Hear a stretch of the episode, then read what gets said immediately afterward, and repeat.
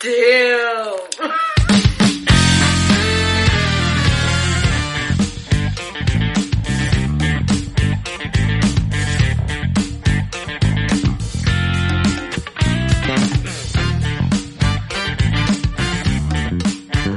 Final Gravity, Block 3, Plato 3. Boys, this is episode number 9. Woo! Who thought we would make it this far? We're in double digits. Oh, we're so close to double digits. I mean, that beer mini, that beer mini does make 10. That beer mini does make 10. Oh man, how are we all doing? I'm stressed, guys. Continued strange times, man. Continued strange times. Isn't it weird when it feels awkward to ask somebody how they're feeling? Like, hey, how you doing today? And then a how person's are like, you today? How the fuck do you think I'm doing? How the fuck do you think? How are you doing? Are you doing well? What are you doing different than me? Life is crazy. I'm going to be the counterbalance to any arguments tonight. I am on the life is crazy train, guys. It is Life, crazy. life is fucking upside down, dude. But before we get into all that, I do want to say on public and on record that it's good to see you both. I'm happy good to to Always see see you you too, with both man. of you guys. Um, again, nine episodes. That's pretty fun. Uh, we, as we shared off air with each other, uh, and I do think it's important to share to our uh, nine listeners um, that that we didn't really plan on getting this deep and this dirty and this dark so quickly, but life kind of took its turn. So. Um, yeah, Plato three is always planned the, out. Yeah, we're we're playing it out. We're seeing it, and um, we're willing to talk about it. And hopefully, you guys are willing to listen, and maybe this this podcast inspires you to talk about it too. We kind of started He's- planning the podcast right before the pandemic hit, and so it's going to be a little bit different. And then the pandemic kind of uh, changed. Yeah, I, mem- I remember how like we were so gun ho about how excited we were for like the tasting episodes and then education and talking about you know the the more involved like ed- like the deeper education into like beer and stuff and then all of a sudden Australia was on fire. Co- we impeached our president. COVID broke out. Worldwide pandemic. Race riots in our streets. Don't forget about the murder hornets. Murder hornets, which seem to have just kind of phased out in like eight days. Like, First of all, if anyone from like a time several thousand years ago were to document this, this is literally like the plagues. yeah, Like, this is the the beginning of the book of Revelation. or you can see like the Independence Day aliens like looking down and being like, "Just wait, just wait, just wait. We don't have to invade yet. They're going to burn it all down themselves. Don't don't worry. yeah, they're gonna be like, look, we look, will look, look, literally look not what have to doing. waste our weapons on this planet. Just hold back. Three alien versions of us are holding spacecraft beer like on a ship, looking down, being like, "Look at him! Look at it! Oh, look what he did! Look what he did! Look what he said! I can't believe that shit! Who owes me that five dollars? Oh, we had man. five on that, right? I still. I will say, 20, oh, go ahead, 2020 Josh. has been a long fucking century. It has been a long fucking century. God damn it! I'm still really excited to come on the air uh, on these times and talk to you guys about, about or talk with you guys about beer and about flavor and about what we taste and what we like and beer education.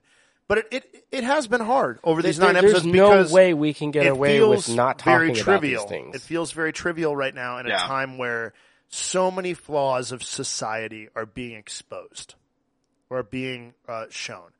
Um, I think that to me, the you know, in, in, in no particular order, um, and this is both not to piss people off, but also not to um, skew my judgments too far in any one direction right now. The things that upset me the most right now are are the obvious systems of inequality in our society, which are predicated mostly toward minorities. Um, the complete lack of believing in science. That is frustrating to me. It's frustrating to me that we are we hold ourselves in such high regard as a species and we hold ourselves in such high regard as a nation and we are literally willing to look science in the face and say, fuck you. That's not right. That's a problem. And again, something that is also predicated and kind of goes into, into one, but the enormous wealth structures that exist in society and that are totally out of balance. And again, this also does skew hard and hits harder uh, minorities and and uh, and and people who you know of different religions and things like that, communities of minorities. But um, but th- through all this, all it's done for me is really expose that I live in a society that is not not great, not great. Sorry. Oh. If that offends you, I'll help you pack. And if that offends you, you know what fucking t-shirt and hat I'm talking about. So go Yeah. fuck yourself. I mean, Um, it's just. I have. I mean, call it nihilistic, call it whatever label you want to throw at it, but I've always had that view of humanity. I'm like, I can't believe that I'm the same species as some of these people. As honestly, like a good vast majority of them too. Yeah. Like how are Yeah. how are we all this like I don't Right. I, that ju- that just How am I a part of this? Yeah. This is literally the question I've been asking I mean, myself but every morning. How am I a part of this? and I look at How do like I fit into other this species and it's like you don't see like just because that dolphin's a different color, like it's not allowed to play with the other dolphins, or it's not allowed Rudolph to the in the red-nosed same reindeer ocean. was just a fairy tale, you know. You know, like I, yeah. human consciousness is our biggest downfall. Like the fact that we it's are also our greatest strength. It's also our greatest strength. It, it's it equal separates opposite- us from every other, you know, species on the planet. Well, It this is episode is going to be a hoot, obviously. This is going to be good. We're going to talk about a lot of positive things. Before we really get down and into it, let's talk about how we've all been. Josh, I, wanna- haven't I wanna seen you go, in weeks. I want to go a little. let- What are we drinking? Like All beer right. podcast? Well, I know I, I saw Josh with the Corona bottle, so I know that Josh has a Corona. I, t- yep, I, you know, it's a lager episode. I didn't have time to get to you a don't store. get to hide behind the lager episode. We know well, no, love for hold on, hold Corona. up. Show the sign. I- you Show the sign. I didn't wait for it. I didn't have time to get to the store, so I am drinking Coronas. But also right now, because this is a heavier episode and Oh, a you heavier brought- topic. brought a little- okay. Divis- Is that what do you do? You have scotch there? What is that? Yeah, so this, um, my brother and I went out to the coast, uh, the other week. Um, and we found out that a liquor store in Corvallis, which is on our way to the coast, carries Glen Garioch, um, which is particularly hard to find in the United States, but it's one of the distilleries that he and I Yeah. visited while we were in Scotland. And isn't it It's one of the, the- it's one of the original Scotch distilleries, right? Oh, this thing, I mean, this distillery is older than our country by a long shot. Yeah, yeah, yeah. um, so we, um, it- it's in this tiny little town called Old Meldrum. You could take a bus to it from, um, Aberdeen up into the Highlands and you just end up in these beautiful rolling, like what you picture Scotland Highlands to look like. There's this old stone town where the biggest building is this, this, this distillery. And we found out you can buy bottles of it in Corvallis. So, I'm Dope. starting the heavy episode with that. And then yes, I am drinking Coronas on the side. To wa- to wash down that beautiful, nice Scotch that is older than this country, our good friend, great taster, Josh, is drinking Corona. So you know what? Fuck all that we know about craft beer, because Josh, Josh has got it down, dude. He's living the Scotch high and. Corona, baby. Are Scotch you are you doing it with a rock, or are you doing the Scotch neat? Uh, just a drop of water. Just oh, he's a classy fellow, except for the Corona thing. And That's for where we so need to shoot those people who don't know, But I mean, we all we, we all have our shit beer vices. Oh, we man. do, we do. we do. I, I, can uh, honestly say that on the Fourth of July, after I had plowed through all of my craft beer, it was time to dig into that thirty pack of Bud Light. Oh, you went Bud Light. I, I didn't buy it; it was already there, so I couldn't. You know what I Well, bought the, the other day in cans that I'm I'm going to actually say, and I, uh, for the folks out there listening, I'm not dropping this as a as a brag. I'm dropping this as a shaming about what I'm about to say. I'm a pro brewer. Montucky Cold Snack is a It's so fucking good. good, goddamn lager, dude. we're actually at the bar I work at. We're about to switch from Rainiers to Montucky's as our I cheap beer would option. be at that bar every day in a face mask if that was the case. Montucky Cold Snack. Here's a shout out to you from Final Gravity. Your I shit's love dope, Montucky. dude. Your shit's delicious. It, it, well, and their it is- company it is, a, really- great company. They donate to good causes.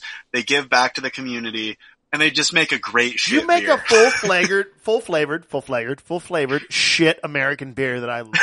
I'm sorry. You know, I, I cannot It's wait so now. good. I cannot wait now because my, my next batch of beer is going to be an American fucking lager, cool. an, an American amber lager. My Oh, my I'm version excited. of like Montucky cold snacks and Yuenglings and I, I, I do Yeah. believe that style needs to come back in a um, in a positive way. Uh, but I, I think that the only way to bring it back in a positive way is to remember the shit things that we drink, and and uh, That's why I wanted to. I wanted to make my own Yuengling, basically. You know. Yep. But I, I, I will say, just to finish up, um, to those people listening out there, I started tasting alcohol. Like I started getting into the tasting of alcohol with whiskeys. Uh, there's a great little bar downtown Bend called um, Still Whiskey Bar. They've got like 300 on the back shelves. I used to be in there every single night after work, trying a different whiskey every night. Um, and so when I say a drop of water, it's literally a drop of water opens up your glass of whiskey, so you can get that much more flavor out of it. Um, just one little drop. It kind of helps to bring out those aromas, those flavors, those different textures and notes. And then you're not diluting it down with ice or anything else over time, so you still get that whiskey all the way through. And it's delicious. Amen. And as a Scotch drinker, I would say the drop of water tech is the way I go. In terms of uh, in terms of American whiskeys, I actually do prefer the ice dilution over time, but the drop of water in a Scotch, it just puts Yeah. it at the perfect spot. A little bit diluted, a little bit below the the hot alcohol, just so you can see the flavor. So, Josh, you're drinking a lot classier than us right now. Thomas, Well, T, I just finished my Uh, glass Cousin. of whiskey, so the Corona's coming out now. Oh, nice. you're drinking uh, a, you're drinking a staple of mine, by the way. I just want you to know you're drinking The- a favorite of mine. The Dragon's Breath, yep. the Bayern Dark Hefeweizen, or AKA Dunkelweizen. I, I I feel like years ago they did not brand it as a dark Hefeweizen. They branded it as a Dunkel, and I feel like now, and I'm, I might be wrong about this. I completely might be wrong, but I'm, I could swear I bought Bayern Dragon. I, you know, I wouldn't be under a different surprised if they changed the branding because people didn't know Because- what a Dunkelweizen was, but they understand a Dark Hef- Hefeweizen. Yep, yep, Yeah. exactly. But is it is it the way I remember it? Is it a is it a toasty, roasty, sweet wheat ale? Oh, this is Uh, That's sounds like a yes to me. Yep. this has got to be like the most solidly brown beer. Like there are no hints of red. It's it's like wood brown. It's crazy. Not like cedar, but like pine bark brown. It's it's really an interesting. I'm like I'm curious how they got that. But yeah, it's it's dark, it's roasty, it's toasty, but it's also sweet and weedy. And clean And clean. clean. It's a lager. It's a great. It's a very They flavorful, did- full flavored lager. Yeah, the ne- I have one more can of this, and I'm going to pour it into a glass. Yeah, and you should show that to people at some point. Um, it's uh, Shout out to Bayern, by the way. They're one of the older breweries in Montana. Am I I right there? believe, And, uh, uh, according to the packaging, they are the oldest. the oldest brewery in Montana. 1897. Lagers are a hard fucking thing to do, no matter what you're brewing, no matter who your brewmaster is. Bayern has consistently put out dope lagers. Their uh, faceplant, Which one's that? That's the, a good one. the the uh, the Doppelweizen or the Doppelbock. Ooh, I don't know if I had that one. the faceplant is really good. I, I forget which. I have, um, I have been to the brewery though, and it is. I mean, they, they again. I have too. they're- They they're have an a older brewery. great They- place. They're, they're, a, they're a packaging brewery. They are about putting out great lagers in cans. I love their their day. bar area. How it's got like that massive, just big open window on the one side. yeah, yeah. So you can like look out into like the Oh, Missoula you- you Valley watched- into the yeah, mountains. it's yeah. so fucking pretty. Beautiful thing. Let me see. Face Faceplant. Do Doppelweizen Cool. out of Bayern. Which Pretty you know, obviously Weizen for our listeners as we continue on the education process. Weizen means some sort of a wheat beer. Generally, Doppel would refer to a double strength, so a slightly darker, maltier, and fuller flavored wheat wheat wheat lager. I would. Yep, that's like I would say the um, face faceplant And again, I'm, I don't the- have. I'm not actually pulling this up on my computer right now, and my knowledge is it, it's based upon what I've read and remembered. But that's for our listeners. That's generally what it is. yeah that Weizen, the face faceplant. strong dark wheat beer. Yeah, the the in my opinion anyway, the faceplant is like the big brother to the Dragon's Breath. Okay. You know, like this is just this is just a dunkel. You know, it's a nice toasty brown, six percent heavy. You No, know, Weizen, we're talking darker, bigger, stronger. yeah, just like, kick in the teeth. Like you it's drink the like shoulder shiv right yeah, there. yep. Yeah.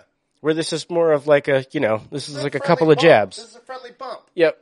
Yeah. Fuck Little you. sparring Which match. I am gonna go get another one of those. And so, what are you drinking on there, CJ? I am um, in solidarity with local breweries here in the valley. I, I bought some um, some packaged beer from a brewery that uh, previously was not packaging. Uh, Sacred Waters uh, near Evergreen, Montana. Are they packaging now? They they so they bought all the remaining uh, cans from the RIP Great Northern Brewery in Whitefish, Montana, and especially during the uh, the shutdown times, they jumped on getting a mobile packaging unit in there and packaging some of their beer. Nice. Um, as a brewer and as a supporter of craft beer, I always love to come check out what people are doing new. And as someone who can be critical, but I don't think insulting, I like to see when they're doing those new things what I can pick up that might be skewing off to the sides or whatnot. Um, Sacred Waters has done a great job of, of using this remainder equipment essentially in these in these recycled cans to package some really great beer. Uh, so I'm drinking their hazy IPA right now, which they they rotate um, through every batch, and I'm also very appreciative of that. I think IPA should be your trash can beer. It should be whatever you got open, whatever's smelling great, put it in the fucking tank. Um, Yep. Hops are an organic product, and it's really hard to nail them down and and say we're going to do the same thing every time. So um, for me, IPA should be your most rotating beer. But I'm drinking their hazy number eleven, and it is it is juicy. It's delicious. Um, what I really appreciate about this brewery is they're making hazy beers that are still bitter and still dry and still fun. Um, I I'm sure our, I'm sure our nine episode listeners have realized that I am I'm not anti East Coast IPA, but I'm anti making beer not taste like beer. I still want to drink a bitter, dry beverage. I don't want to drink alcoholic juice. I don't. No. I really don't. if I did that, I would go get a margarita. And to be fair, to- Exactly. to, to be fair to the East Coast breweries, that's not what they originally made. Maine Beer Company, um, Or Heady Topper mimosa. are not are not carbonated juice beverages. They are beers with full flavors. So I really am proud to drink hazy and unfiltered beers out here on the west side that are doing that East Coast brewing tradition justice and that they're making very full, hop forward, hop oil forward, tasty fucking beverages, but they're not pandering. They're making a nice, dry, crisp, bitter beverage, and it's it's That tight. happens to it's have a a bit of great juiciness It's a to great it. IPA. Yeah. It really is. Um, Do you see what I mean about how brown this is? yeah, that is it. That is a perfect brown ale color right there. That, that That's is just it's just brown. It looks very black from here. the, the angle at which CJ and That's I are that's sitting- what the Minnesota Police Department says on every arrest. Pow! Can I do that? Can I do that? Uh, you- Uh, I think that's a good show. I'll allow it. I think that's a good show. sorry, guys. You you earned that one. Yeah, I'm sorry. You earned that one. Oh, Um, that was- yeah. That's also a great segue into the topics of our episode. We're talking about what we've all drank, and that's lo- fun, and lighthearted.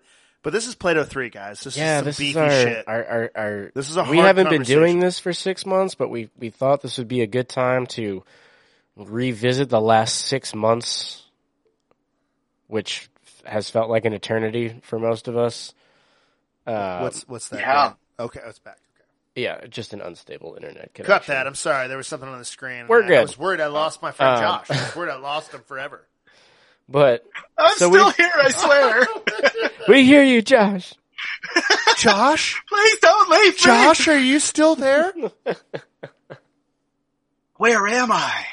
Is this the ether? Oh wait, no, fuck, it's still just 2020. God It's just 2020, damn it! This stupid It's year. just fucking 2020. Six months in, again, I I would repeat what I said earlier. An entire continent was on fire. Okay, We forgot about We- that. we- we 'Cause the actually and, and no one one honestly does anyone That even was- know if that fire is still going? Has it been put out? Do we do we know what's happening? I brought I my find porn out box right now. here just to do these things. Oh, good. I'm glad you brought And your. I call it the porn box for those of you who aren't paying attention because this is normally where I watch pornography. All Is right. Australia still on fire?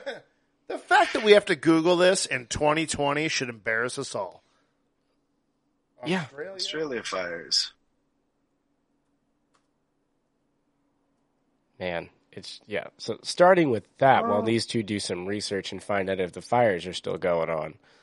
I mean, it started with it started with fires in Australia that have killed five hundred million worst, animals. Worst wildfires seen in decades, by the way, and that is uh, that's coming right from CNN. Worst wildfires seen in decades. In decades. Look, Montana's. fi- Do you remember? Do you remember fire season? And Josh, you were here for that fire season two years ago in Oh, yeah. Montana. Dude, the sky was gray every day in summer. There Every was, day um, we were breathing. They, they're saying we were what on happened we in were on Australia state of was emergency worst, to not go outdoors worst because breeding wildfires conditions in were awful. decades. There was um four years ago in Bend, you couldn't see twenty yards down the street. It was so smoky. And like I was bartending at that point in time and I still had people coming and wanting to sit on our patio. And then they were happy when I would see them because all these other restaurants are not letting people on their patio because apparently it's dangerous. I didn't see people bitching about face masks then. Clap back, Josh. Hashtag Oh, I think clap back, I, Josh. I think we Please I- spread that hashtag. we we we turn that what what do they call that a callback Callback, referring to a joke Uh, made earlier to bring things full circle. But um, as far as I can tell, it looks like Australia's fires kind of petered out in between March and April. Yeah, that's Like. Okay, that's right. But I just Yeah. I just want to point out that people only talked about it in January. Well, and as and as Josh's And- experience ran into it, you, like when you research this shit, it, it stopped getting written about after February because so much other shit was happening. Not because it stopped. Yeah, not because Not it was 'cause over it with. was It's like, oh shit! Suddenly, the United States is going to impeach their fucking president because he's a fucking clown shoe. Clown shoe echoed. Hashtag clown shoe. Fucking clown shoes. This is going to be a very back, visceral episode for our Chris. listeners. Our nine of them who are not used to us getting real fired up, guys. You're welcome this to that third, episode. Third Plato, like welcome, welcome to to, it. that dude. episode, and we have all been. I'm assuming.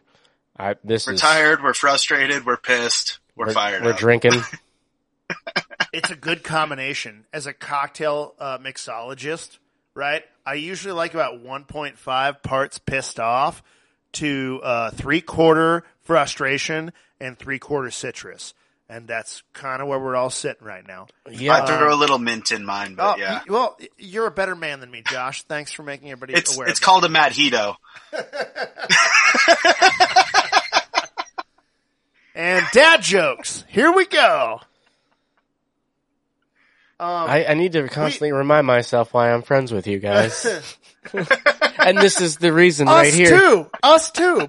You know, but for your benefit, we know, Um, so and I say we being all So- of the people in so here. one, one, one, of- I mean, I mean, certainly um, one of the most ecologically diverse uh, continents and countries on this planet, uh, engulfed in flames through January, February, and some of March. What else has happened in the last six months? Well, I think that, like I said, we got distracted with the fact that we were about to impeach our president two weeks after we got the news Oh, that we the did it. fires, and we did it. And then, you know, Didn't change Ep- shit. Ep- Epstein didn't kill himself. You know, there was that whole shit. You know, uh, and then all of a sudden, everything got fucking squashed quietly when the virus outbreak happened, and we were all self quarantining for months at a time, unemployed, frustrated with our fucking failed government because they handled that situation like a bunch of fucking kindergarten toddlers, Clown shoes. clown shoes. Fucking shoes. clown shoes, dude. And, and, think and that's for the best any way of to you who listening who disagree with this, I'm just gonna again, I'm gonna get a little fiery this episode. Fucking clown shoes. Let's go over the facts. The president of this country was briefed on COVID 19 in January. In February, we were being told only old people, weak people can be affected by this. In March, the president was saying we had no idea where this was coming from. In April, that I think that comes after March, my brain is so fucking fried. We were experiencing some of the highest case rates of any country on this planet.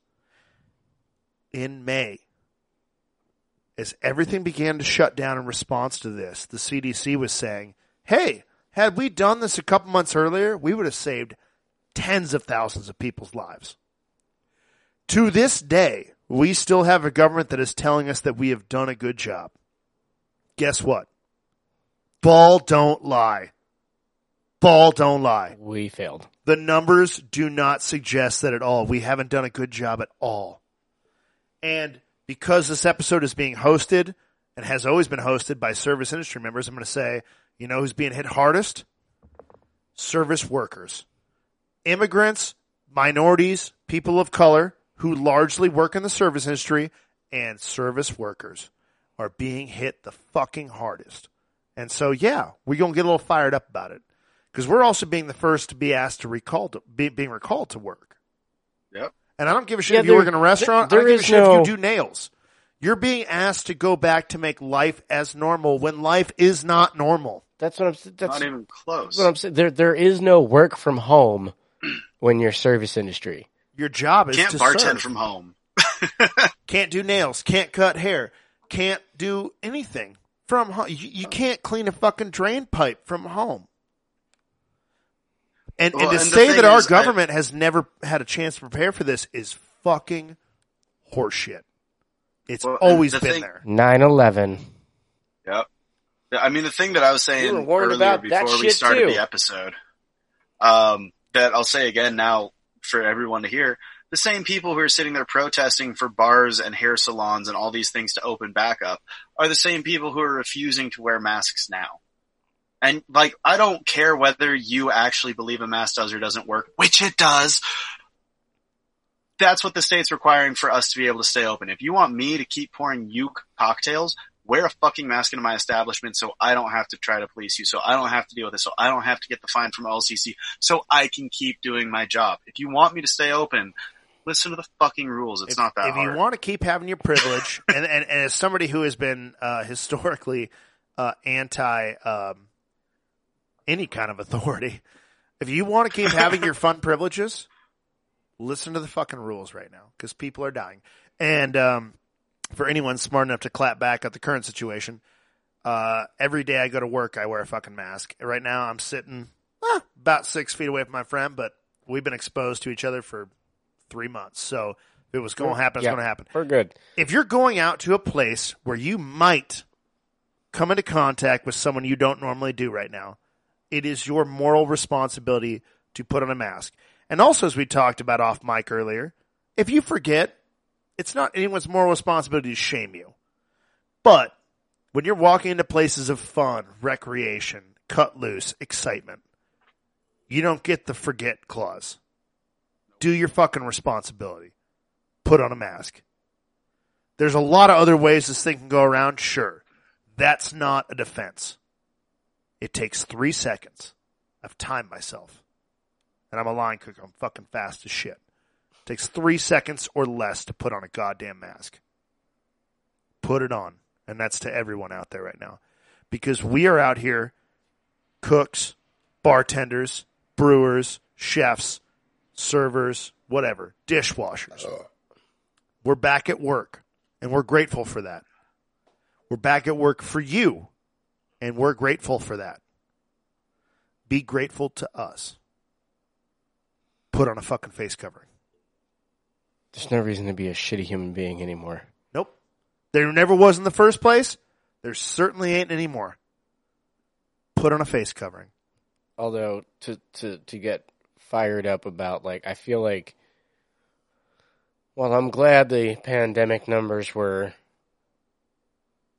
low in in retrospect given the actual world population you know there's 7 billion people you know 11.9 million million were affected that's like 1% of the actual total world's population whatever it is uh we got the Dane Cook of plagues of pandemics. We we needed a bet. We needed a better plague to to wipe out some of these fucking morons. I'm not going to disagree with that. I'm not going to disagree with that at all. I mean, and Uh, I will say personally too, like, yeah, go ahead, take me with it because there are too we, many we, fucking we got people the Dan Cook of presidents, to be fair, too. And We I'm sorry, know. Dan Cook, because actually you're better than that.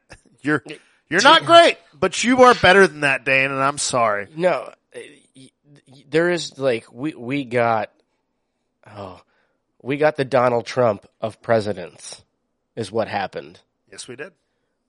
Yes, we did. We, di- we didn't get Donald Trump as a president. We got the Donald Trump of presidents. He just happens to be Donald Trump. I believe he's one of the nine people that listen to the show, and uh, and I'm going to keep believing Donald that. Trump, if you're listening, fuck you. He's easily got enough You, time in his my friend, bill. are the biggest clown shoe in this fucking circus. Fuck you, dude. Fuck you. I hope your whole rotten family goes to jail. Um, I bet and you we I've just lost there. half I've our been listenership there, so there, I can and I'm okay I can with say it. that. I fucking get to say that. I hope your whole rotten white ass family goes to jail. Oh my god. There has never been Although been. I did see the best meme today. It was a, it was a political cartoon, and it had Kanye, Joe Biden, and Trump all up there, and their titles were "Gay Fish 2020," tur- "Turd Sandwich 2020," and "Douche Canoe 2020." Yeah. Which I was one was like- which? I'm, I'm gonna think let it's you an figure order. that I think out. it's an order. I- that- that gay is- fish. Yep, Uh, uh, uh, turd sandwich which is, is, Joe is Biden, Joe Biden. and douche canoe is, Is, Donald yep, Trump. they are they are specifically in order. Oh, and again, again, as someone who is, by the way, we, we, we live in a two party system, and that's never been able to be changed since America was founded. Uh, I don't want to vote for Joe Biden. I don't want to do that. But this is why I struggle I to vote at all. We, ha- but but I know I have to, You have but to. this is why I No, struggle no, no, to. Let's rephrase it. You don't have to. In fact, the reason that makes it a democratic vote is that you don't have to actually participate at all. However, you have to understand that if you don't participate, you have no right to complain. That is the thing that goes out to everybody. You do not have make to vote. I can make observations. You don't. You don't. You can make observations, but if you do not participate, even knowing, even knowing, and I've been on this side before, even knowing your vote might not matter, and honestly, sometimes it doesn't. Sorry, that's really hard to admit, but it doesn't. You don't get to complain at the end of the day. Part of this society is buying into the fact that you still have to show up and participate. And participation does not mean winning. And that sucks. That Yeah. fucking sucks. But it's like dodgeball in high school, dude. You, me, and Josh were all on the same side of the line, and the dudes who still have girlfriends are on the other side of the line, right? The fucking rip jack motherfuckers. Okay? Actually, you two, I think, are still maintaining a proper romantic relationship. I have failed mine. I'm not. But the point is, Hey, point I'm is, single. the guys in high school that still had girlfriends, um, are jacked up and on the other side of the line. And that's just, that's the spread. It's always the spread. But, if you remember all the Revenge of the Nerds movies, if you remember all the loser movies of the 80s and early 90s, at least we fucking showed up. At least we fucking least showed we up. Fucking showed up. At least we fucking took the hits. At least we fucking took the fucking fastballs to look the look at what happened with Jeremy Piven and PCU, man. You know, you show up. You show up and Oh, you man, and, and you and you contribute and you state your opinion publicly. That's what voting is about. Voting is about saying, "Hey, I'm against this." And you get to say it in a quiet, controlled booth, but at the end of the day, you get to walk out of that booth and be like, "Yo, man, I voted for that I shit. did. I, I did made a it. choice. I made a choice." Well, the thing, the, uh, a post that I saw recently, which really resonated with me, because you were saying, you know, it's a two-party system, and I think it's insane to think a two-party system can represent 350 million people, or whatever the number is. Amen. It's going down because Amen. of COVID, obviously, but, but, um, I, yeah, the, the post I saw, it said, um, something along the lines of, I want to apologize to all the old Democratic Party, um, or all, all the old Democrats out there who think that all of us young people are actually part of your party. We're not. We've seen the two party system. We understand that we're not going to remove the two party system and the Democratic view falls closer to what we want. So we will pretend to be Democrats so we can have our voices heard so we can make the changes that we want. So no, we're not going to vote for your establishment candidates. Yes, we are going to do everything that we can to change your party into what we want it to be. I'm sorry that you don't like that. a fucking man. Yep. a fucking man to to young people who are democratic who are realizing that the democratic party doesn't necessarily have to represent your views to be democratic See, that's the thing is I don't consider myself a traditional Democrat in any means, nor do i but I'm going to roll into some aspect of that party so I can start making the changes that I want to see and I can help be a part of that. The more young people that start to show up in that party and voicing their opinions, the more that party's eventually going to have to listen to what they want. It's If that party unfortunate wants to continue to be. it's unfortunate that our two party system forces that democratic party to be so moderate because the GOP continues to expand to the right at a vicious rate and continues to start heading down the path of of nationalism and and and and of um of party rule and double speak and all these things so fucking fast and because because the Democratic Party so early on decided to be the counterbalancing argument, they are forced to be moderate. And progressivism in And this unfor- country is seen as as the enemy, and that is such a sad thing. until people stop being greedy, which is not likely to happen anytime soon, especially in the political world. But as soon as people stop wanting, or as soon as greed stops, you know, being at the helm of this fucking disastrous train that should go off the fucking rails, a two party system is never going to fucking work. The, No. the, the greed and corruption is too for like, look, look at what happens when you give a clown power to rule a country. This is what he does. Look at what happens when you give the wrong people power to police your cities and states. You get people being murdered in the streets. Look at what happens when you give power to the wrong fucking people that haven't been trained properly or haven't been screened properly or psychologically evaluated in the right ways to be like, are you actually going to, to bring some good to this? Or are you just going to continue to fuck us? So as as That much one. as much That's as I want to keep bashing the president, and, and we, we deserve we have the right to bash the president, and he is a fucking clown. And uh, and and in summary, uh, summary, I will say that uh, Sumati. summary in summary, In Samaria, I will I will say that um, that we, we, we never should have been limited to a two party system. I mean, we, we tell ourselves that we live in a society that's not black and white, but if you have a two party system, isn't that black and white? Right? Is it like the the idea that there's no new thought being injected is detrimental to democracy. But this is an episode about Well, recapping, so we can't just the, stick the on new this. thoughts are there, just no one has like look at what, what uh, who was it? Uh, Bob Marley. That was uh, like when the the, Well, the, the power that- of love right, over right. overcomes the I'm love not saying of power. the new po- the new thoughts aren't there, but if you don't give them a voice equal to the other voices, they get drowned out, and that's been proven time and time again in American. And that's politics. all because of who's got the deepest pockets. Here's something else I want to recap on, and this is because I was driving to work today, and we they were talking about it, and this goes back to COVID nineteen, the reopening of schools. Our president right now, and our Department of Education is saying schools will reopen on time, or state governors will face punishment. Florida. I want to know what you guys feel about that. Florida is forcing schools to open. Nobody in here, nobody here is a parent, by the way. I want to make that clear, right? No, uh, No, as- no, as far as, we know, As far as, I know, far I as have we no know, children. I, Um, yeah. I, I do have a very, very good friend, um, coworker who is a single mother. Uh, I'm not going to divulge too much more about that. Um, but she's a wonderful human and she has been on the fence on whether or not she can even come back to work. And even if she can stay in Bend because of the potentiality of her kid not going back to school. right. Cause if her kid isn't in school, then she takes on that burden of raising her child, of teaching her child, and of somehow, um, you know, providing for her child, which she can't do all of which, all, all of those things while working a full-time job. There's just not the community. So she, um, the Oregon school district announced recently, and of course this is all subject to change still, that kids of her child's age in elementary school will be going back to school full time.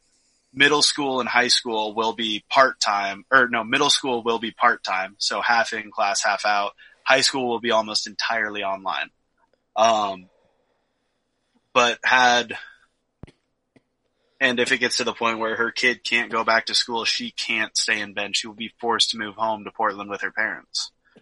Um, and so there's this very, uh, dramatic, like I don't personally have a kid. I don't, it, I don't even pretend to understand that struggle myself, but nope. you know, this is one of my best friends and she might have to leave town because she will have to care for her child without a school to help. I um I have close friends who are parents. I've had um I've had intimate partners who are parents, um, and I've interacted with their children. Um, I myself have never considered myself uh, ready to to do that, but I'm too uh, selfish for that shit. but I but I that's not a dislike of of youth or child uh, or children, and um, I love being around. Oh. I, I was a, I was a fucking camp counselor for for years with the YMCA. Um, what's being asked right now? what's being burdened on both families and state governments is appalling. Yep. Is appalling. Th- th- These these white old men, these gray haired, limp dick white old men, come on TV. I stand by every word I just fucking said. Come on TV and say, "Hey, I stand by every word you said too. they say, "Hey, we got to we got to put these people back to work. We got to put these children back in schools." All these things. We got to teach They're them not- the wrong thing. Donald Trump's not putting a child back in school at the threat of, of their own life. Are you kidding me? Fuck, and, and clap back. Barron Trump? No, that dude's getting screened every fucking day. Mike Pence? No, he's not putting a child back into a toxic situation. They are demanding that people, they will go on TV. Oh, knock my computer over. They will go on TV and say, uh, you know, hey, we shouldn't use this for political purposes, right? We shouldn't make this political. But then they'll go on TV and say, we're going to get schools back up right and ready. How is that not political? I ask you. How is getting the numbers right before an election year not political when you're threatening somebody else's young child? You know? What, what, what? Well, it's not just the young child. You, I mean, think about the teachers, right? Schools are Thank notoriously You're right. You're absolutely right. cesspools. Like kids go to school, people get sick. Period. So, Think about the lunch and workers, I mean, the before janitors, COVID, the teachers. when kids go back to school, someone who doesn't even have a child or relate to someone with a child, I get sick because they're coming into my establishments. So suddenly you have these kids who might not even be showing symptoms. What happens if one teacher catches it and then all the teachers in a school district suddenly have COVID? I ask What- all what of you, not to interrupt you, Josh. I'm sorry, but I Yeah, just I had a thought. I ask all of you out there who are skeptical about what you just said over the last three or four minutes to ask yourselves this in the mirror: Is the state of the economy more important than the state of human life in this country? Ask yourself that. Is the I don't state think it of should the be, but unfortunately the people in power think it should. the the people in power use that because the economy is such a powerful tool in in in elections and in in swaying political view. To say I have a good economy, I presided over a good economy is such a big thing. Guess what? The metrics for this economy don't affect most of Americans. So again, ask yourself this question then. Is the comfortability of the rich more important than the life of the poor? Currently, yes. Unfortunately so. Unfortunately so. There is no, and that has been, I mean, shit. You go back to fucking Egyptian and Roman times. It's exactly how that was. the The prosperity of the rich was more important than than the health of the poor. than the health of the poor, than the That's health and always been in livelihood of the poor. nature. That's it's never changed. It's been it's never changed Thousands in a capitalist years. society. It's never changed in a capitalist society. We haven't explored enough other options to understand what it could do, but it's never changed in a republic, and it's never changed in a in a, in a democratic capitalist society. The the people that own you care always care more about themselves than they do of you. Right? that's- we could all agree on that. Yeah. that's why people have slaves, or why why people had slaves. I mean, No, I'm they sh- still have slaves. Quote unquote. Quote unquote. Wait, I yeah, I'm sure there are still some places in the world where slavery is still a thing. I, I would know, argue we are all slaves of a capitalist society. Um, We're we're slaves to clocked linear time based on an hourly wage to build someone else's kingdom. When when you and I and CJ are struggling to afford rent, or struggling to afford food, or struggling to afford those repairs that you need on your truck, and the owner of the establishment you work at has a new thirty thousand dollar boat or whatever it might be.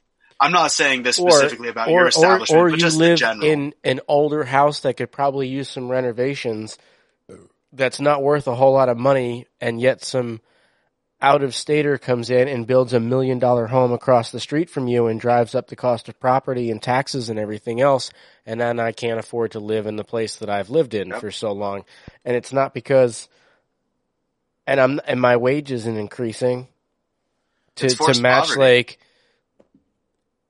Right. Well, and, and since we are who we are, and since I, I, I want to always emphasize to the people who listen to us, however few you might be, that we are. Um, I sit with, with, with two other people that I believe are, are loving people, are all inclusive people, are are caring people. Um, we are three white dudes, right? Yeah, and so whenever when- whenever we whenever we bring up wealth inequality, however it might affect us, First wa- world problems. I, I, I want to I want to remind everyone that we also recognize that the same things that we go through every day, uh, populations of minority in this country go through ten times every day. You know, And I guess I would like to clarify when I say we're all slaves to capitalism, I in no way mean that our struggles as me, like Right, lower middle class to pover- impoverished people at all compared to slavery in what it used to be and what it has The been. for terminology many, that many has other to be no, used and, to and that's express- the express that's, frustration. That, that's also what I meant about my statement Is- too. This yeah. is it's not a comparison right, with right.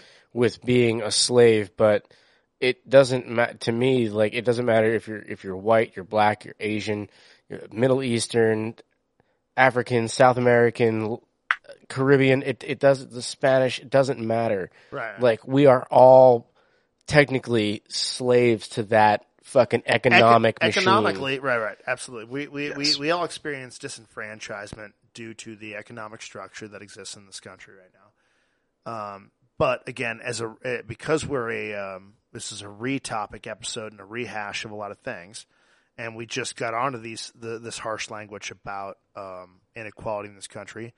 Let's talk about um, what's been happening uh, with with the fight for racial justice in this country because that's been another big I mean, there's a big s- thing that's happening. there's a sign in my front window, you know, quoted from Rage Against the Machine with the Black Lives Matter fucking fist that says "fist in the air" in the land of But- hypocrisy because it's literally what I feel like I live in. Let's let's get personal for a minute because I I want to I want to tell people out there that um, I've always considered myself a well educated person and I read a lot and I, I loved history as a kid, right? But I sat in those classrooms and I literally you know read the Civil War history as like, well, we defeated this, and I'm sorry to say that, Yeah. like it's that sucks to like, but that's a, that's an honest and like as a kid I was like, yeah, we we got rid of that, right? Like we we tossed that out of society. No, we fucking didn't. No, w- w- what we No, got we rid of didn't. was the physical act. We didn't We, get rid we, of the idea. we we got rid of the surface structure of it. The iceberg that laid beneath the low the water is still there and growing every day. you couldn't own those people anymore, but that doesn't mean you couldn't not treat them like absolute garbage. I think It's like the Titanic hit the iceberg and then went full steam ahead anyways because, well, the iceberg's Yeah. behind us now. it's exactly like that. It's exactly like that. And guess where the Titanic is? Yeah. Still at the bottom of the fucking ocean because if they pull it up now, it's just going to fall apart. Mm-hmm. Mm-hmm. Are we are we too Yep. far gone? Like are are we as a society like this is this is a question that's been bugging me a lot lately. Like are we as a society too far gone to undo this fucking madness? I'm an optimist and I believe the answer is no, but I'm also a realist and I believe the answer is we're pretty fucking close. We're pretty fucking Like, close. it, th- th- are we gonna like? I really feel like we're gonna reach a point where there's gonna be no turning back. There has to be. You have to hit that Well- that uh, that that meridian where there is there is there's no going. Although back. I do really enjoy the thing I read the other day that was just like, let's just all keep fucking each other until we're all the same color. I mean, what a great fucking way to solve that problem. sex might Joking- solve the world's problems. Joking, like I am. my number is on our Facebook page. I don't actually know if we have one of those, but my number is on We it. do. Okay. We have access. We all three of us have access to the emails. Just send them there. Yep. Um, Um, no, I think, um, I, I don't think we're past that point. I mean, obviously, you look at Germany, um, and what they went through with World War II and where their national pride was at since then. I, I was very blessed when I was young. I got to go to Germany when they were hosting the World Cup, which I later found out as I grew up was the first time national pride was shown in Germany since the end of the World War. Um, I mean- so I got to I got to be there to experience. Yeah, I was. I was going to say time. it's G- Germany. There's a lot of beautiful things about Germany: the landscape, the architecture, the beer. You know, Yeah. the The Volkswagen. The Porsche. um, BMW? but you, you know, you go to this place and they they celebrate what they did wrong, right? Like they you don't see um, Nazi it- flags flying everywhere, but on pretty but much it's an every acknowledgement, like of hey, we we fucked up our bad, and yeah. When anywhere you go, you can find a monument to a Jewish family that was killed.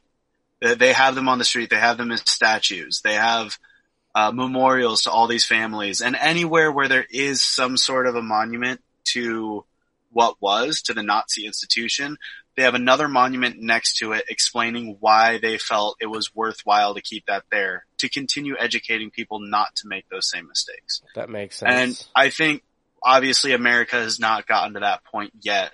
Although Well, I sometimes mean- in it's been nearly 80 years since World War II, and Germany is still getting a bad rap for that. yeah, and they still feel guilty about it. Like I said, I got to be there one of the few times they've shown national pride since then, and it was beautiful to see these people coming out in excitement for their country. But they don't do what Americans do. Like most Europe doesn't. They don't have people driving around with their flag in their back window every fucking day.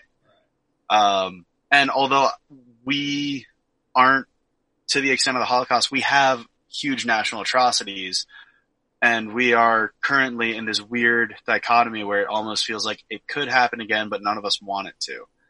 And so I don't think we're at the point where we can't come back because obviously Germany did, and they've done a great job acknowledging their failures and moving forward from it. Yeah. But we need to be very country. careful on the line we're walking. to make sure we Unfortunately, don't cross it the wrong way. The United States is uh, very parochial as compared to a Germany that's more of like a sophomore in high school, just given time It's as true. an actual country. I had um, this. This might be too personal to share on air, but I'm not going to lie. I, I, I kind of want to do it for this conversation. I had a uh, a very uh, deep conversation with my father, who's a very smart man and uh, and a very good person. Um, we have different views, but he's a very good person. But he, he said, you know, my, my frustration is that tearing down monuments in this country erases history.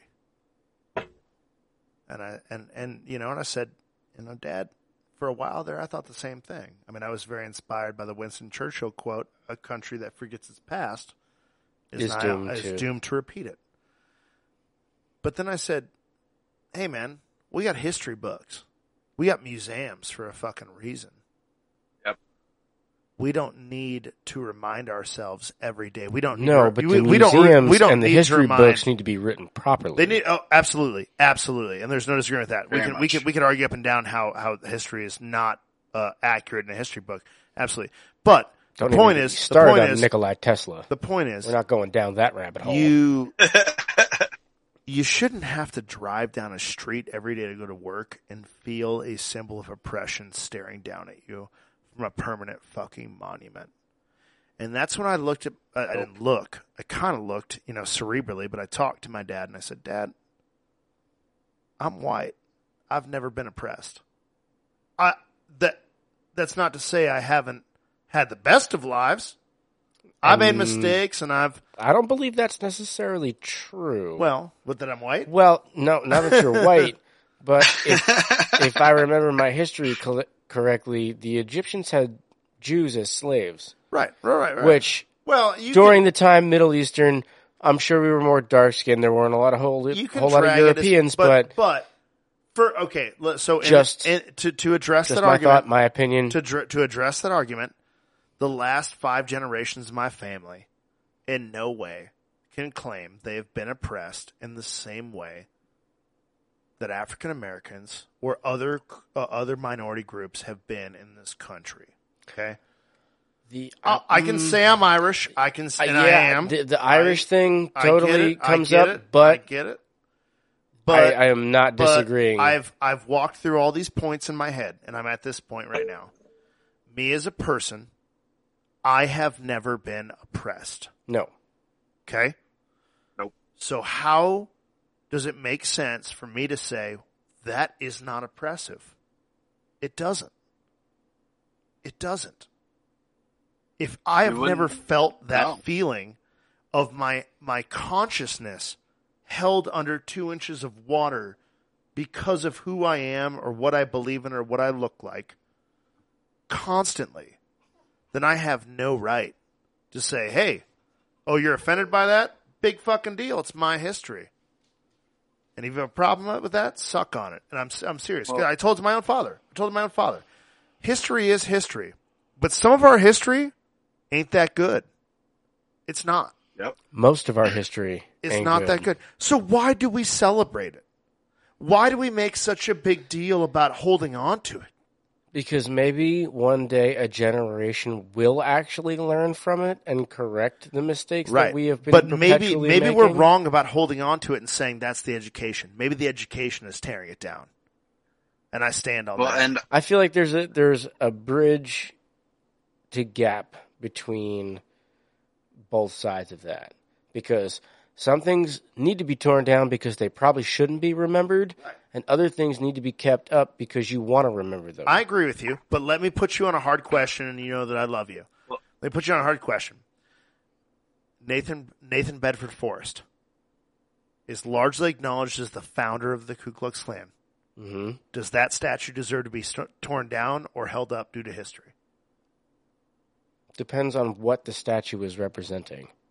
I would have to see if it. What could If it, I s- what could it not represent?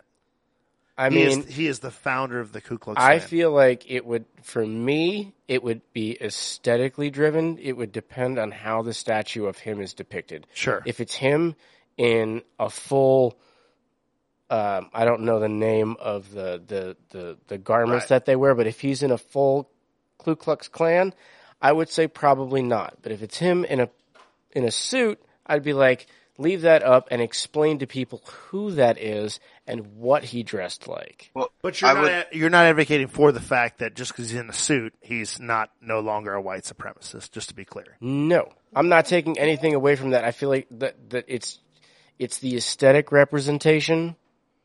You know, because if you see them out, if you see that person's face, if you're able to look into a version of that person's face, you can see that they're still human being. If he's wearing a mask covering, you don't see that he's human. So you lose a side of connection with that because you are both human beings. You know, I you- guess you were looking at it as a human being, as a representation of a human being. Right. So with that, you know, like bounty hunters, Boba Fett. We'll go Star Wars right now. Never saw their faces. Why? Because you never wanted to. They never wanted you to to see that they were uh, comparable to any other species. They were trying to remain anonymous. So if you give a face to that, I think it's that's where the line for me would would be the difference. interesting. Josh, I, I guess um, to kind of bring it back to what I was talking about in Germany, I don't think removing statues of racist people is removing them from history, right? Germany doesn't have a single statue of Adolf Hitler, but no one's ever going to forget that man. right? True. You have photos and maybe statues of him in museums. You in have history history books. books. You, have Yeah. You teach books. about him and you learn about him, but he does not need a fucking statue on Main Street to remember who the fuck he was. We Ask- do not need Right. statues of A Confederate generals to remember who they were. Ask yourself: Is there anywhere a statue of Adolf Hitler in Israel? And there are, are there Israelites saying, "Wait, wait, wait, wait! We don't want to forget what happened there. We don't want to forget that. That might be a thing." Or- no, mm-hmm. Germany will never forget what Adolf not- Hitler did, but they're never going to put up a statue of him either. There's not that. So we have a country that is very dedicated toward this. And, and, and by the way, I'll remind the listeners again. I lived in, grew up in, and consider myself very much partly from the South. Uh, New Orleans, Louisiana was Very home- much partly, like sixty percent of the time it works all the time. New Orleans, Louisiana was a, was a home of mine for a very volatile part of my life, and it also educated me so many ways toward toward what um, what race relations look like in this country. I was I was shocked, but I, I was shocked because I was a white kid who grew up in a white neighborhood, who went to a mostly white school, who went down to a place that was not mostly white. So I all of a sudden was injected into this idea that was very uh, antithetical to um, what I was used to. I wasn't Yeah. taught racism, but I was taught that it was better to be with my own kind, and I'll I stand, actually- I'll stand on that. Yeah, I actually very recently, with everything going on, learned about Oregon's history of racism. Yeah, it's got a good Um, one. It's got a real which- fucking good one. You know, because you're you, you know you're talking about being born and raised in the South, um, which for any American, you think of racism, you think of Jim Crow laws, you think of the Civil War, you think of the South. Right. for those people who don't know, you know, I was born and raised in Oregon. And here's the shit that you never learned in a history book when you're a kid from Oregon. Oregon was the most racist state in the Union for a long time. set up We were actually native founded on a constitution that did not allow black people to, to own here. property in Yeah. our state. And that was there until about the 1920s. And then the racist statements, although, although the effect of them was removed in the 1920s, up until the 1980s or so, like maybe even 1990s, there was still, uh, the, the way the Oregon Constitution was phrased still separated whites, Negroes, and mixed breed people. Yeah. Um, and th- that was up until very recent. Actually, in Bend, there's uh, Pilot Butte is the main butte. It's where fireworks go off every night. There used to be uh, uh, monthly marches up Pilot Butte by the KKK to burn crosses on the top of the butte to tell black people they're not welcome here. And this was up until like the late 1900s. Like Oregon was founded on racism, and Home they don't teach that in the history books. Home of the free. You have to do that research land for of the yourself. brave, but you're not welcome here. You're not welcome here. or Oregon was founded, uh, you know, a lot of people now call Oregon a utopia because it's got all this great outdoors, all the beer, it's a peaceful place, and it's actually one of the more progressive states in the union now. But the reason it's called a utopia, the reason that verbiage started getting used was because it was originally founded to be a utopia for white people. Yep. It, That's it how that became a thing. Yes, it was. It was going to be anti-slavery, but it was also going to be anti-black. No blacks allowed. No- we no- won't have slaves, but that's just because black people won't be here. Originally, the rule was uh, any black person found in the state would be whipped 40 times every three months until they left.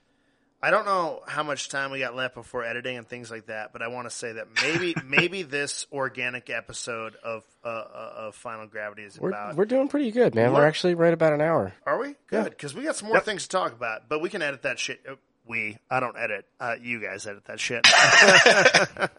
I we don't, I usually don't- edit things out. do What we say, jobs. we mean. Mostly because I don't know how to use a fucking computer. Oh, there's definitely Um, there's definitely a beer mini t- or two. Like Just of just of the ramblings. just just yeah, there's definitely going to be some fun shit coming. Yikes! I've said some inappropriate things. I'm sorry to who, the people I've I feel like the whole um, I Uh, feel like the even- whole pre-episode MAGA, even the MAGA hat wearers. I'm sorry if I've offended you, dude, but like, the uh, fuck you. the whole pre-episode mass discussion may just be a mini in and of itself, like a five minute mini where we Actually, just though. I'm Actually, oh yeah. Um, so listeners, all three of you, make sure you keep an eye out for our now uh, uh, apparent beer mini about wearing No. masks in service industry situations. I was just gonna say excited for maybe maybe this episode might inspire some people to to do some reading about uh, historically about um, where they come from. Yeah. And I Well, 'cause don't mean like that saying, just as a bashing, let's bash the white race. I don't mean that as just a, as a BLM supporter. I mean that as everybody. Maybe we Yeah. could all benefit during this time by doing some research into our organic human history. And maybe we can look at ourselves in the mirror and have some humility and remember that, look, not all Irish people were great either. Go read we, a get- we, fucking we got book. some, we did some bad things. Not all Scottish people were great either. Oh no, the Um, Irish not the- only the- did bad things, but I was reading something about like the whole immigrant scheme where we were Look, the Irish are being brought over as slaves if you also. want to, if you want to, if you want to tattoo a fucking clover on your shoulder and call yourself Irish, and you don't understand how offensive the term black and tan is, why don't you go read a fucking book? Why don't you go read a book? And again, that is not to promote anything over one one's. But what I'm saying is, we should learn our history right now. We should really look at it under a fucking microscope because it's not great. It doesn't matter who you are. It doesn't matter who you are. It's not great.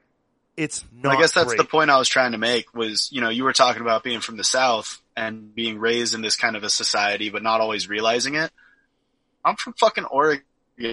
You don't think about Oregon in that way. You don't And ever, it wasn't until all of this stuff started happening and I really started to pay attention where I was like, holy shit, I am from a racist fucking state. Yep. The reason Oregon is so non-diverse is because we were racist as shit for a long You time. And although. I am not for that and I don't support that, that is what I come from. The and so I need to be aware of that and I need to learn that and I need to acknowledge that. and it to be able was it forward. was I guess completely different for me then because I grew up on the East Coast where diversity was fucking celebrated. yeah. You know, I mean, between the uh, marches in, in Washington for the, the Million Man March to the Puerto Rican Day parades to celebration of uh, Greek festivals and German festivals and just all of these different cultures inter- intermingled and everyone was able to celebrate mo- pretty well peacefully because they were in such large communities that they just all got together within their own communities and didn't have to worry about uh, people from outside coming up and inter- interfering. Although um, you you will get you know your your involvers that will step in and of course cause problems because people are just or certain people are just natural um, instigators or purposeful instigators. You know, or they're just looking to start a fight for no reason because that's what they believe their right is as an American. But growing up through all that culture, I mean, through all of that, plus, you know, living near large cities like Philly and Manhattan, Brooklyn, and uh, Camden, which is like one rated one of the worst crime cities in the wor- in the world for the last, or at least the U.S. for the last like ten years. You know, so growing up with exposure to things like that, it just, I never, it it, it was never even like a, a question. And my grandfather fought in World War II. He hated Japanese people. Like someone bought him a, a Sony alarm clock. He's, what is this Japanese shit? And fuck threw it across That's the room. Institutional racism. Right? You know, like that's, you know, that was some like real shit. Yeah. You know, like I think my dad used to. Yeah, I think my dad used to joke around and tell me that he used to park his Nissan down the block. So when he came to pick up my mom for dates, his, her dad didn't see it. You know, so it's like yeah, institutional racism and things like that. And I, I grew up being like, I but I but I go to school with black people and they're just like me. We like the same music. We think the same girls are cute. You know, like it's it's it's so funny that a lot of our institutional racism has come from isolating communities, um, uh, w- w- w- gentrification. Mhm. We usually use that. White people usually use that. I, I- I'm I, I moved out here from Portland, immigrated from Portland, um, because it was getting too expensive. I couldn't afford to live. Uh, because uh, wealth gentrification was happening, but I don't think what we talk about a lot is is racial gentrification, and that is that moving to Montana was mental gentrification for me. it, it, we actually promote a society, and capitalism promotes a society where wealth would be predicated upon where you live. And so affluent people want to move to more affluent neighborhoods. Well, affluent neighborhoods generally don't include people of minorities in this country. Why? Because 40 acres and a mule got busted before you got to 18 fucking acres. You know, um, there wasn't even a fucking mule in the equation. So But I'll tell you, the Isn't best place it- you're going to find the best music and the best food Well, and the best absolutely, people absolutely. and the best culture times. is we're culture is set aside. We know that. What I'm saying is, isn't it funny that we can all relate to the fact that we we grew up in societies that didn't actually um, diversify us, that didn't actually really put us in contact with people on a regular basis because there's this uh, exacerbation of wealth toward living in affluent neighborhoods, living in living in gated gated communities. We'll call them, even though maybe the gate wasn't up yeah. right? you when your parents, if your parents were like mine when they were young, they wanted to live in the better looking community. Well, the better looking community usually wasn't in the inner fucking city, you know. So there was always this expectation that we were going to move to a better place so you can go to a better school so you can have a better education. that's all denying the idea that diversity actually makes us better, right? And it does. Yep. Proven. Proven. In every organic substance on this earth, there's proven that diversity actually improves the health, the biological. I mean, how often do white structure folk try to take over other people's culture because it's more interesting than theirs? Because white people have no culture. because we forced ourselves out of culture. I'll fucking say it. Because we White said it people was have no better culture. to not be Well- in a neighborhood of culture. We You we know? are we are an adapted we are an, an adaptive collection of other cultures. I, I think white But people have culture, but they one just of don't find it as interesting. Have interesting. you heard white jazz? It's not good. It's not good at all. Well, if you look back at like, you know, um, for me, I love my Norse history and my Scottish culture and having a kilt that represents my family and listening to fucking bagpipe music Yeah. that drives everyone else insane. nothing. Oh I yeah. love that. Oh That yeah, is culture. absolutely. There is nothing. That is But- the culture. Yeah. But um, um, um, literally, America has no culture. No. We are a culmination of other yeah. cultures. Yeah, exactly. I, will. I, I'm, I'm gonna. I hope that this. like, I hope we, this like heard you and. I as brewers, like we we are combining the culture of old school Bavarians and English and Irish, you know, yeah, into skiers are uh, combining the cultures of alcoholics and broke people. You know, I'm both of those things. God damn, that's. I am in no way saying if you are a person who is as clear skinned as I, that you cannot be proud of who you are. I want to go out on, uh, on the record and say that's not what I'm saying. I am saying if you are a person who is as clear skinned as I, and you want to be blind to your history, then your pride doesn't really fucking matter to me. If you want to say, I'm a proud human, and yes, I look like this, but I care about other people.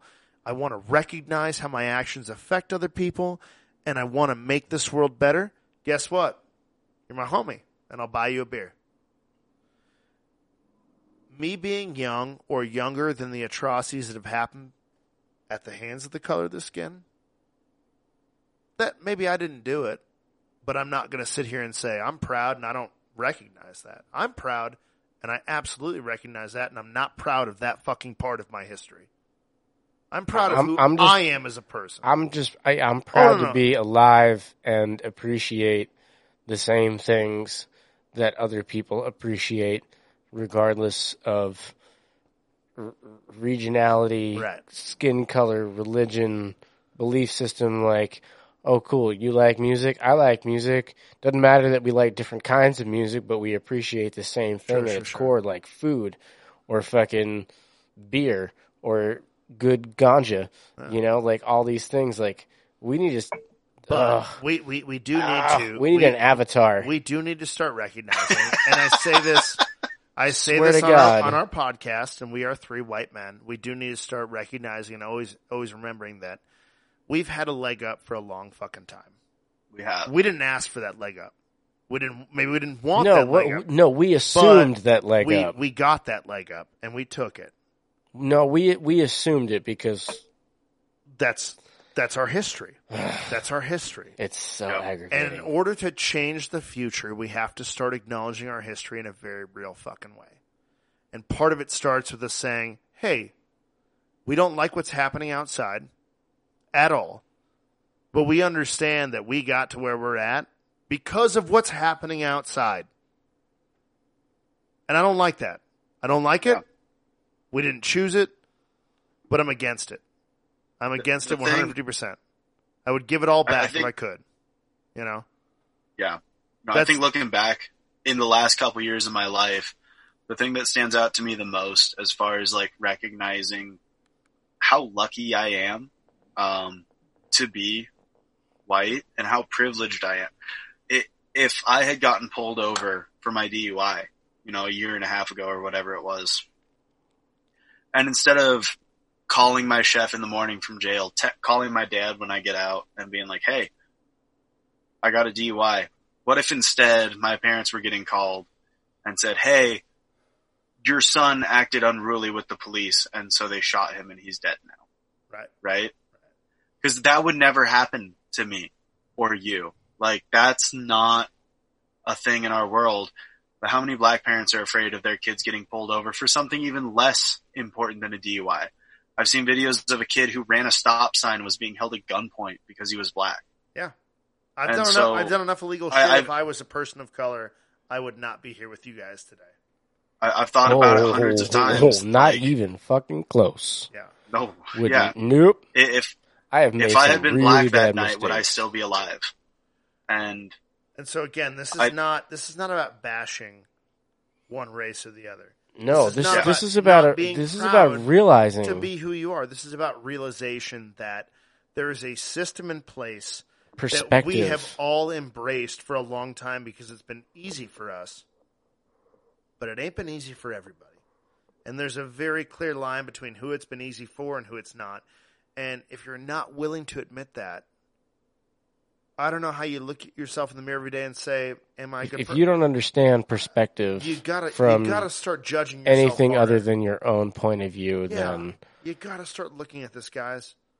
Our nine viewers. we're, we're not there. we're not going to be able to have a conversation as far as I'm Um, concerned. We didn't start this. We started this podcast to drink beer, talk about beer, and joke about shit.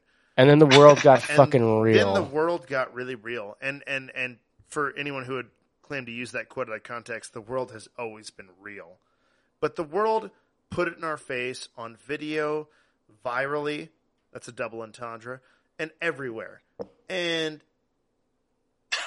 if we're not going to talk about this now, then there's no point about joshing with you guys about beer flavor and having a good time drinking it. Y'all know We'll- we we'll- love we'll- drinking we beer. will get back to that. We'll get back to that. You've listened Yeah. to nine episodes. We drink a shitload Holy of shit, beer, we're going on to block four after this. but we're going to go into What double f- digits. What the fuck are we going to talk about? But if you're not willing to, and this is this is uh, this is me personally. This is not Final Gravity. This is not the companies that I work for. This is me. If you're not willing to wake up tomorrow morning and take a hard look at yourself in the mirror and say, "Hey, there are some things I've propagated that weren't my decision, but they're happening." I have a, I Then, have, I have a better then question take everything to I ask say yourself. from the forward part. when of you the look grain at of salt. yourself in the mirror tomorrow morning, I want you to ask yourself, why do I believe this? why why am I here and what am I going to do next to make this world a better fucking place? Because you know what? That's the stress I bear with myself every fucking day right now. Yeah, why do I believe this? Why do I believe the the, world things is I spinning do? out of control. If you don't see that, you're part of the problem. I'm calling everyone. I'm calling all three of our listeners out. It's To nine. say- it's three to the third power. Right. I'm sorry. So all, All nine, nine of all nine of our three to the- listeners, ah, I'm fuck. calling everyone out, and I was actually inspired by our friends out in Portland, Oregon, Josh, um, First power. V and Middle Tay, side, top wise. middle side, top wise, to be yeah, to tell you, I want you to look at yourself in the mirror in the morning and ask yourself, why do you believe the things that you believe? Question why you believe in the things that you believe in, regardless of what they are. But why do you believe in them? Think outside and Your own personal box. Like, Think outside of it. push yourself into into an uncomfortable zone for a moment. Even if you don't like it, most people aren't going to and aren't even going to fucking bother following through, but that's okay. But ask yourself, think- why do you believe the things that you believe? I I think it's one of my favorite quotes. Um, he who plants the seed of a tree, knowing he will never personally sit in its shadow, Sit understands under- the meaning of life. Trees. Understand the meaning of Do good Yep. things for other people, not just for yourself. Your actions have reverberations. This is a domino strand just falling down the line. Josh is absolutely right. Do things because they will better others. Because Better others in the future. People who other, aren't even born yet. other people have done things to better you. I've seen a, Just I've seen a cartoon of that, and it's seeds. someone, you know, a, a father planting a tree, and it says like, "Why? Are you, how come you're planting this here? Like, you won't see it grow all the way." He's like, "No, but your son will." Yeah. And it goes to like the that father being buried next to the tree, and him pushing his his son on a swing on that Right. tree. You know, so there's like that completed fucking loop. I've always heard the uh, um, I, I forget what it's called, abridged quote of what Josh said, which is just uh, uh, to to truly understand the meaning of life is to plant shady trees you will never sit under. hmm And um, that reverberates with me. Johnny fucking Appleseed, bro. everything I do is that am I doing something that is actually making life better for another human being aside from myself? And maybe that's the biggest difference, right? Maybe that's the biggest difference That's in why good we. people. That's and why bad we make people, beer, man. Is that I'm trying to do something that impacts another human being positively enough that they might go out and be the spark that changes everything. That's why we make beer, man. That's why I man. make beer. You know? Um, I'm sitting here with two human beings I love with all my heart. I'm sitting here with nine listeners that I love with all my heart. We're getting to the end, I think, of our episode. We we got deep on a lot of things, and we kind of cruised around a lot of topics. And we didn't do a great job reporting, but that's not what this podcast is about. But three Plato is about Yeah. having a tough conversation with three drunk. It's it's all about the organic and we did, fucking good, we did a good job of that. environment. We did a good job. There, of that. there is no. Some of us drank there- Scotch and Corona. Th- There, there, Some of us drank craft beer. there- yeah. I've actually expanded uh, Scotch, Corona, and rye whiskey. Oh shit. Good night, Josh. It's been good to talk to you. So, I appreciate my man Peaches out there in Bend, Oregon, coming in Love you, brother. every Love week you and guys. hanging out with us. My buddy CJ, who has taught me more than I will ever hope to know about the things that I love to do with my creativity. Our closeout music tonight comes from a couple of close friends, uh, Triple T, Chatch of the Empty Souls, and their boy Mayday put out a new track called Other Side. Here we Are we getting copyrighted for this? Are we gonna get sued? Man, I I, I know the producer. in the company. I got this covered. I mean, we're probably gonna get copyrighted. I'm not gonna lie. That was a joke. Is it though? Alright. Everybody, we love you all. Love you guys. Wear a fucking face mask and think about how you're affecting others. Final Gravity says put on your face mask. Much love. I spit the. We'll take you to a place that you never seen. Maybe caught a glimpse once in your dream. I ain't no fiend, I'm just puffing green. That's why I can't describe the things I've seen. My life is far from the scene of a scene, but it could have been worse. Y'all know what I mean? Cause I got the beat and I got the team. You can take a seat, you can follow me.